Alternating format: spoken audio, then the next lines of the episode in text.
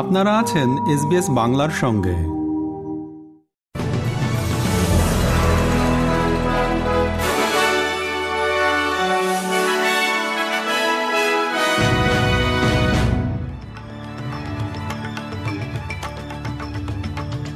SBS Bangla.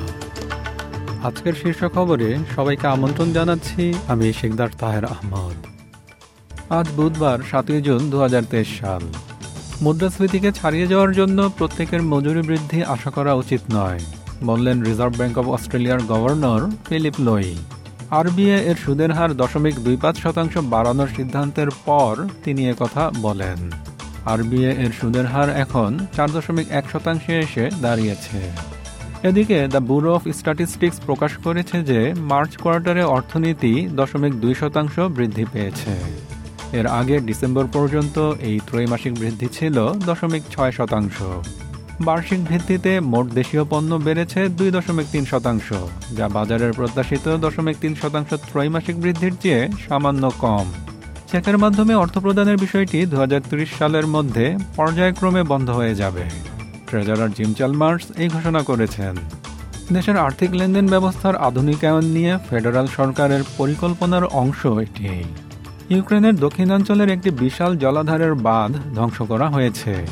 এর ফলে আশেপাশের গ্রামগুলো প্লাবিত হয়ে গেছে।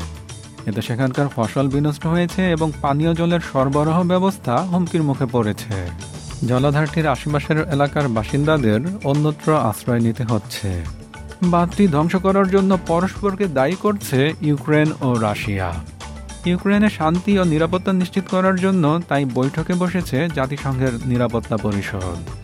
বাংলাদেশের সিলেটে দুই ট্রাকের সংঘর্ষে একজন নারীসহ বারো জন নিহত হয়েছেন আজ বুধবার স্থানীয় সময় অনুসারে ভোরবেলায় সিলেটের দক্ষিণ সুরমার নাজির বাজার এলাকায় এই দুর্ঘটনাটি ঘটে।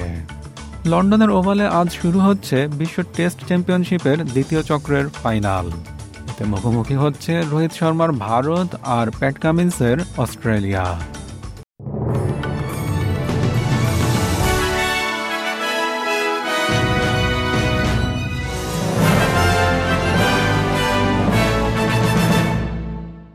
শ্রোতা বন্ধুরা, এই ছিল আমাদের আজকের শীর্ষ খবর। বিদায় নিচ্ছি আমি শিকদার তাহের আহমদ। ভালো থাকবেন, সুস্থ থাকবেন।